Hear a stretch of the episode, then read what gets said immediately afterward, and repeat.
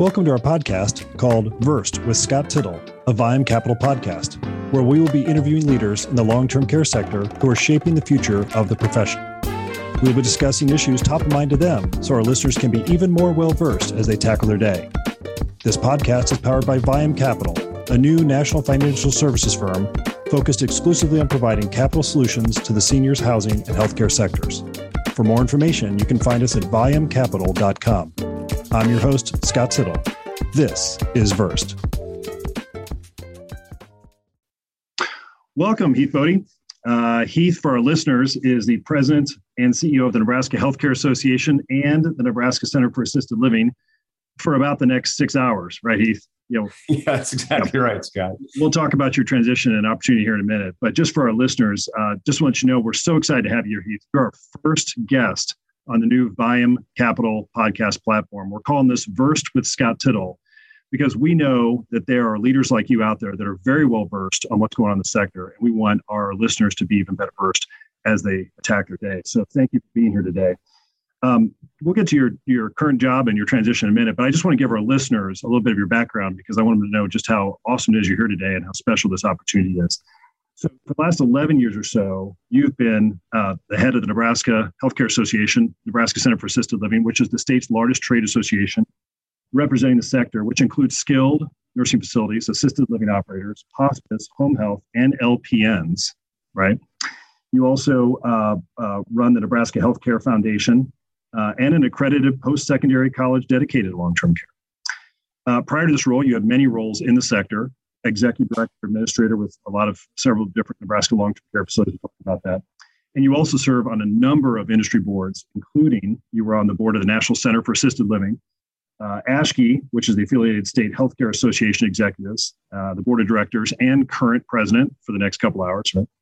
Um, the Nebraska Department of uh, Gerontology Advisory Board, Great Plains Quality Innovation Network Board of Directors, and you are also uh, on, on the uh, AHCA, American Healthcare Association Board of Governors, and again, the, uh, the past president of ASHGE, right? So, um, you know, very active in the space, played a lot of different roles, both the operator side, the association side, the highest levels of leadership in all areas. We're really honored to have you today. Uh, you also got your Associate Applied Science degree in Nursing Home Administration from the Southeast Community College and a Bachelor of Science in Healthcare Management degree from Bellevue University. Right? So, again, a little bit of your background for our, our listeners so we can get up to speed and get into the, uh, the discussion today. Now, we've known each other for 11 or so years uh, because we came into the association world at the same time. When you were, became the president of the Nebraska Healthcare Association, I came in as the president of the Indiana Healthcare Association. with the same pledge class, right, with Emmett from Florida. And then we've had the opportunity to work in many different roles as I've transitioned and you've accelerated your leadership opportunities. You were on the board of uh, the National Center for Assisted Living and then also the AHCA Board of Governors and Ed ASHGE. So I feel very blessed not only to have you as a friend, Heath, uh, but also the chance that in all, all, my movements over the last maybe 11 years, we've always had a chance to work together. So that's been really fun for me. So I just can't thank you enough for your friendship and your counsel as always. And thanks for joining me. So I really appreciate it. Well, it's great to be here. I, I am super excited to be part of the kickoff here. And this is good stuff. You know, listening to you walk through all those things that I was doing, I, good Lord, uh, must have been a bit busy, but I, you know, that all those, as you point out, are really just uh, things that bless you in your leadership to help you see differently, see other perspectives. And so really been honored to be a part of that. And, and, and most notably, uh, the time that we spent as you were the executive director of NCAL, uh, times I really will cherish and watching you flourish in your leadership and help grow NCAL into into this great association that it is today. So, uh, well, thanks you know, for having me. Well, thanks, Ethan. And again, we're honored. And I think what you and I both have always appreciated about AHCA NCAL, the family, as a Federation Trade Association model, it's all boats rise, right? And um, absolutely, no matter what role you're playing. And so, can't thank you enough for being here. Hey, let's start off on one of the most important topics: uh, your family. Um, I know you are a very proud husband, uh, an awesome dad, and I would I would say a very young grandfather. Uh, so, why don't you start off and tell us a little about your family, where you're from, and how you got started in long-term care industry? Yeah, sure. Well, that's that's the fun stuff to talk about. I, you know, you're right. I am blessed with an amazing spouse. Probably, uh, maybe I'm a little biased, but probably the most supportive spouse out there because uh, I think I'm probably a lot, and she is just fantastic and sticks by me no matter what. We've come a long way, uh, a lot of years. We have three wonderful children. our daughter lives just about 30 miles from us and has uh, got married and has two uh, just amazing grandchildren, Agnes and Whitaker. And I, I can tell you that had God made me a father uh, after he made me a grandfather, I'd probably done a better job. It's just the best gig in the entire world. And our, our oldest son lives here in the city of Lincoln and is just doing awesome. And we still have a young person at home, Grayson. And so, um, yeah, we're, we're super blessed. And so this for me is kind of family hardware store stuff. My mom uh, was an administrator my entire life. And so I spent more time in the facility as a kid uh, than the paid staff did. And so much like it might be if I was helping my uh, family with paint and bolts and nails at the hardware store, it feels like that's kind of how this has worked. I've never been away from from post acute care, from long term care, and really don't ever intend to be. It's just just in my blood. Well, that's awesome, Ethan. I think you're confirming what I think a lot of us know about the industry is it's it's mission driven, right? And when you talk to people who are in positions of leadership, more likely not, they came up through the business in some form or fashion uh, because they caught the bug early, saw the example their parents, even their grandparents set, or a mentor, and want to be part of really helping others. And so I think that's that's really that's really awesome that you've uh, continued along that path. And just think about the example you're setting for your children and your grandchildren. Um, tell us about the names of your, your grandchildren, by the way. Those are very unique, uh, interesting names. Are there some family connections there, or is that just um, what, what, well, the, the fa- yeah. So the family connections would be in the middle names. The first names, I think, were just names that caught my daughter and son-in-law's attention. And so you know of course we latched onto them really quick. And there's some fun the, the good thing is there's some good clean fun nicknames associated with those as opposed to sometimes that gets to be a problem. So yeah. the, the middle names are the family connections. Well it's got to be really fun for you and karma to be so close to your grandkids. So yeah. Yeah. And uh, yeah. well, uh, before you uh, entered into the association world, you had several roles in the business itself and the operation side. Tell us a little about those experiences and then maybe how you think those informed you or formed you, best formed you to become an advocate for the profession in Nebraska and in Washington, D.C. Well, yeah, interesting. Uh, the listeners don't get to see in a podcast, but there was a point in my life when I had hair, and clearly that's not now. And so I've been around a while. I've been doing this a while, and uh, about 30 years, really. And so I think about I started in rural Nebraska uh, clear out by the Colorado Kansas border in a small community, which was so wonderful. And back in those days, allowed allowed my leadership to grow and to make some I could make some mistakes. And it wasn't you know as I would say life threatening and had the opportunity to work with some incredible teammates over the years. Went to a little bigger facility in the middle of Nebraska and then more on the eastern end of the state. And each of those had their own uh, interesting things uh, from from just uh, dynamics and culture. Got to work for a, a, company that we'll talk about here in just a little while. Early in my career, that's very mission driven and really helped solidify for me how much mission, vision, and core values for a company really matter. They matter, in my opinion, generally, but certainly matter to me. And so uh, you know, from my leadership growth, honestly, I can I can think of so many examples of people that cared enough about me to have conversations that might have been hard as I was growing into leadership. I, I am a veteran, so I had some military days, and I would tell you I graduated from high school early to go in the military. Probably not knowing it then, the best thing I could have ever done because I, I don't think I was as mature as I needed to be. And that boy, you grow up in a hurry when you when you get in a military environment. So those have really been uh, things that have uh, you know you know situations that have helped really solidify growth for me. And and I'd like to think if anybody would ever say that we, have done a few things or have done a few things well, really help that uh, really help that situation. Yeah, what an what an interesting background. And then, and then bringing that to the advocacy world, both in Nebraska and in Washington. And for our listeners, some may not know about ASHGE. ASHGE, again, is sort of a, a trade association of all of your counterparts across the country, the other 49 or so. Uh, and so you have, have, more recently rolled off as president of ASHGE, which is that again the association of those state leaders. So say a little bit about uh, you know your experience as a as a state trade association exec, and then also really uh, leading the sector at the national level in Washington D.C., working with AHCA NCAL staff, and also working with your counterparts across the country. Well, uh, you know, great descriptions. The the state association exec, and as you well know, Scott, is just is such a privilege to, to have the confidence of providers who work their tails off every day, providing care to, in our case, to Nebraskans. and and to get the opportunity to lead them and to try to represent them uh, you know you're often the face and the mouthpiece for a lot of really great work in our case 29000 people's worth of work in our state and I, I can't even tell you as, as, I wrap up my last day of that here today, I can't even tell you uh, the level of privilege that feels like for me.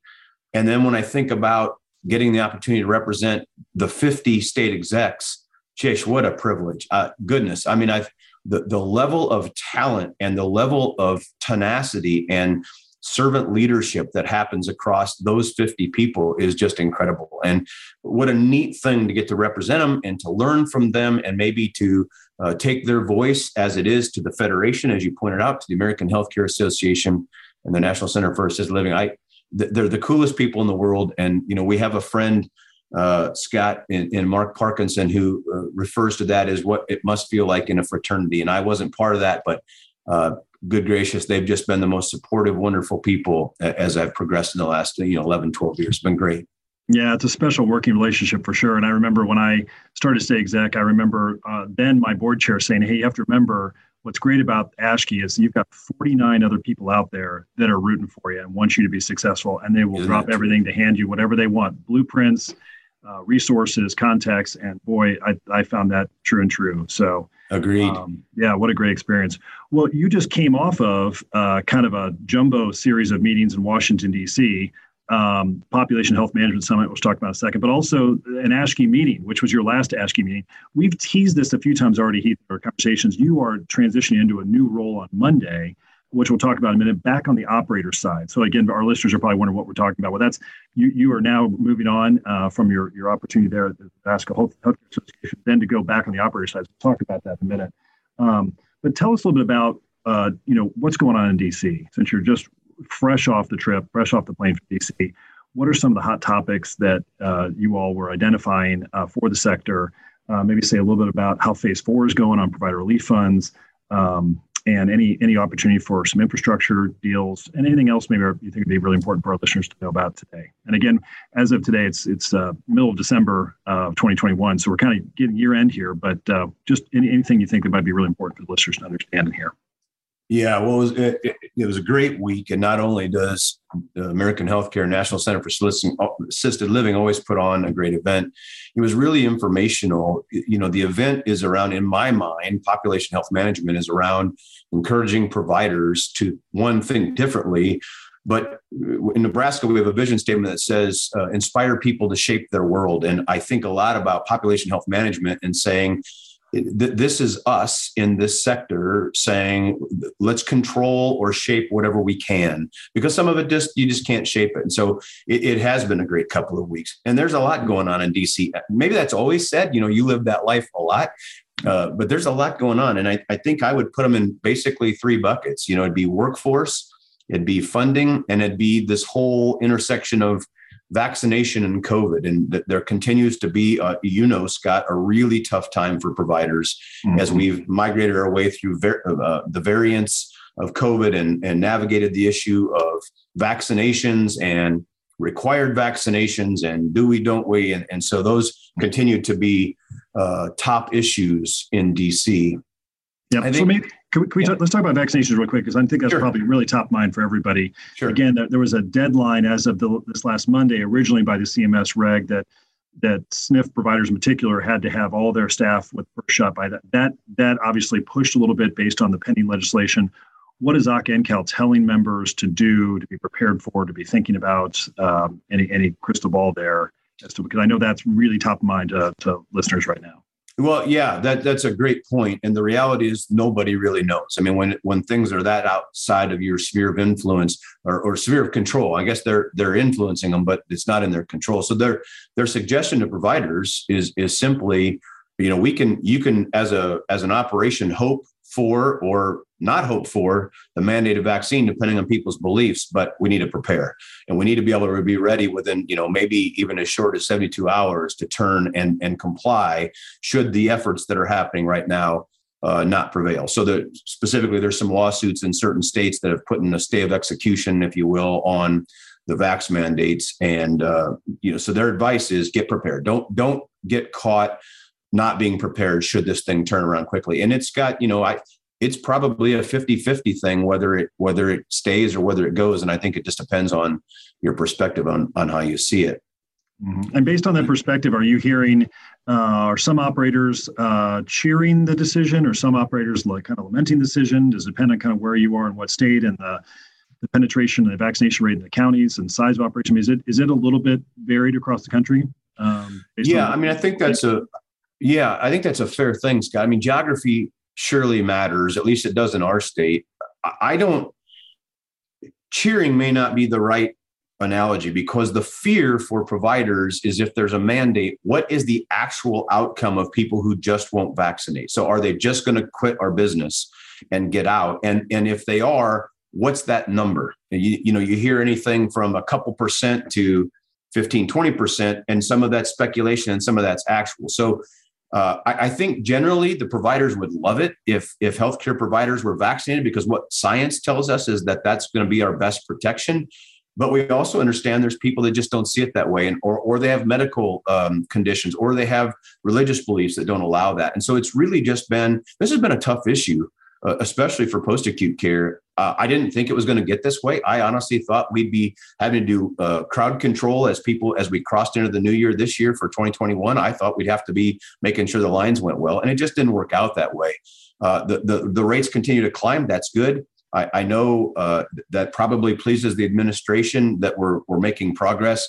The question is, will it be enough? And will these legal efforts that are happening right now prevail? And I, I don't know the answer to that, but certainly being prepared and, and uh, you know, other some companies were mandating vaccinations before the president did it. And so I think those companies have stayed those courses. Yeah, well, more to be said, and certainly we'll all be watching those course uh, cases very closely. But certainly the the cases are not only tying up uh, healthcare providers, but also on the on the on the private pay and even uh, private employer side of, of employee 100 employees or above too. So yeah, lots to be watching for there. How about in terms of funding? I know certainly for a lot of our listeners, kind of where uh, stimulus money is going, certainly tied to census and revenues, additional you know COVID expenses and Omicron variants and the like. Yeah. Any updates on phase four in particular, and any thoughts about is there are there phase 4.5 or five to come? Any any thoughts there? Well, there's still work. Uh, it's a great question. I know it's top of mind for providers across the country. There's still a lot of work being done on provider relief funds. Providers, most providers did get the rule payments. I think that was last week or maybe it was the week before. And some people uh, that didn't work out. And so they're trying to work through all of that. Uh, the phase four is still a, a current component. And then is there going to be a phase five? And I think it's the best to say, at least from somebody from my perspective, is that the American Healthcare Association that team continues to work those issues and trying to uh, compel Congress, compel the administration to, to uh, not only release the funds, but to realize uh, what the situation is on the ground. And that that's the you know as you know Scott, I know you hear from many of the members still. That's that's that's the the, the key pressure point. Uh, you know, another key component is the public health emergency. Will that uh, will that stay in effect after the next? Because I think it's in January. It's supposed to be renewed. There's a there's a an FMAP increase for the states, a federal matching portion increase for that in the states. There's the three day observation stay waiver in that, and so th- there's a real question, which is you know in some cases as important as just the raw funding component. What's going to happen there? There's current legislation right now that talks about ramping that down even prior to the end of that, um, ramping down the federal matching portion even prior to the, the end of the public health emergency. So there's a lot of effort happening right now uh, a conversation around is there an opportunity to just do away with the three day stay uh, requirement? And and for the listeners that's a requirement that uh, americans would need to have three midnights in a hospital prior to qualifying for medicare in a, a post-acute into a long-term care facility. And that's been waived during the public health emergency. So I, I mean i think there's a lot of work that's happening there. And really from the american healthcare not only they taking that on then there's a lot of effort that's going to the state to say what opportunity we have for each state, as you pointed out, in the federation to help them with their own Medicaid efforts in the state. And so, as an example, in Nebraska, we're working with the AHCA NCAL team right now on trying to compel the Nebraska administration on increasing funding at this component. And I, you know, I, would like to say you, you hate to uh, handicap an effort, but I'd like to say we're having good conversation, and I'm very hopeful that uh, in the near future we'll have some more funding for Nebraska providers because it's really hard here as well. The workforce, Nebraska is becoming a bit of a frontier state. The we have the urban area on the eastern edge, and when you get out uh, very far, it gets pretty rural pretty quick, and they're really having a hard time. And of course, then uh, to your earlier question, the other big piece is the workforce, and it's just a really hard time. I've been around 30 years. I've never seen anything close to this in 30 years. It's just the craziest thing about trying to recruit people. The hard thing is we're not alone. Every other industry, every other occupation is having the same thing. And so it's just a, a, really, really hard time from having enough team members. You know, you asked about occupancy, and occupancy for the first time in a while is bouncing back, but we don't have the team members to give the care. So we're using these terms in Nebraska staffed beds. Not, not how many beds do we have in our facility, how many do we have staffed? How many, how many people can we take based on our staff availability? It's, it's a, it's a tough time. Yeah, we're certainly seeing with the the influx of Omicron identified, cases uh, in many states. You know, the hospitalization rates are through the roof. You know, here in Indiana, we're watching surrounding states, especially Michigan, where some really scary things are happening in terms of uh, over, you know, hospitals being overloaded. And um, so it, it, you're so right, Heath. And I think all the pressure points of what operators are going through right now, uh, just some really, really difficult times. How about uh, any any any any thoughts about what 2022 could hold for the sector? Um, you know, we, we were at uh, we were at the NIC conference in NCAL, and I know there's still a lot of optimism about the sector, uh, a lot of hope for the future. And so, uh, what, what are your thoughts about next year that that operators uh, should be thinking about, uh, both challenges and opportunities? Well, I'm one of those people that has a lot of hope for the sector. Um, you know, I know 2021, we all kind of felt like surely by this time this year, this will all be behind us, and, and it's not. But I think about what we've learned and how much uh, uh, better prepared and, frankly, in some cases, smarter about things that we are as a profession. I, I, I feel like as a country, the more people vaccinate and, and, get the booster, the better opportunity we'll have to make these variants uh, less of a big deal my guess is the, the word pandemic i mean i'm not an expert on this but the word pandemic will start to go away and endemic will start to come in. It'll be a bit like the flu. We'll always have to figure out that this is just my idea but have to figure out how do we deal with that this year. Occupancy starting to turn around. And scott as you know from your time at NCAL uh, the, the, the population numbers the numbers of americans that are in the age uh, that would be served by our sector start to really turn here in the next few years.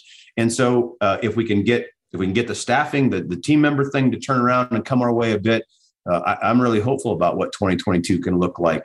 Uh, we in Nebraska, we've made really good inroads with relationships with our survey teams, and again, we don't always agree, but uh, just really have come a long way. And I think that creates a lot of hope for me. And frankly, I've learned again how tenacious, how filled with grit healthcare providers are, how they're willing to stand in no matter what's going on, and they've showed that a year uh, again and again. And I think that's going to all just start. I, I feel like things are going to start to relax just slightly in early 2022. I sure hope I'm right. I hope that we can connect again at the end of the year. Maybe maybe some of this uh, comes to fruition, but we sure need it. Uh, team members are tired. It's been a hard couple of years, and uh, I hope that that that will come that way for them. Yeah, and it dawned on me too. One one sort of um, additional contextual point for something you mentioned before, before for listeners, the stuff you're working on in Nebraska. Um, you know, we've seen some success in other states pulling down some stimulus money and uh, for workforce needs, stabilizing workforce, for enhancing some rates, either on a one on a short-term basis or even built into the rates themselves. Uh, Pennsylvania, Texas, those are good examples. So Heath, you and your counterparts are working night and day. I know uh, and, and, to try and pull down some of that two to three hundred billion dollars that went to state and local governments uh, to try and benefit the sector. And so I know for our listeners, uh, just know that they're uh, uh, advocates in every state that are trying to find opportunities uh, similar. So hopefully that's some good news for 2022 as well. Hey, let's talk about 2022 and let's talk about you. again, we've teased it quite a bit, but you're off to a great opportunity starting Monday, returning back to the operator side. So I think what's what's awesome for our listeners is we have someone here who's uh, started the operator side, gone on the advocacy side, both state and national, and now gone back to the operator side. Tell us what you're doing next and what you're most looking forward to. Yeah, well, maybe Scott, the, the way to start that is you never get the provider out of somebody's blood. And I've been just given an incredible opportunity to join the team at Vetter Senior Living in Omaha, Nebraska. And uh, if listeners aren't familiar with Vetter, I'd encourage them to look them up. They're this incredible company that is completely and utterly mission driven and very focused on who they are and who they serve and how they do it.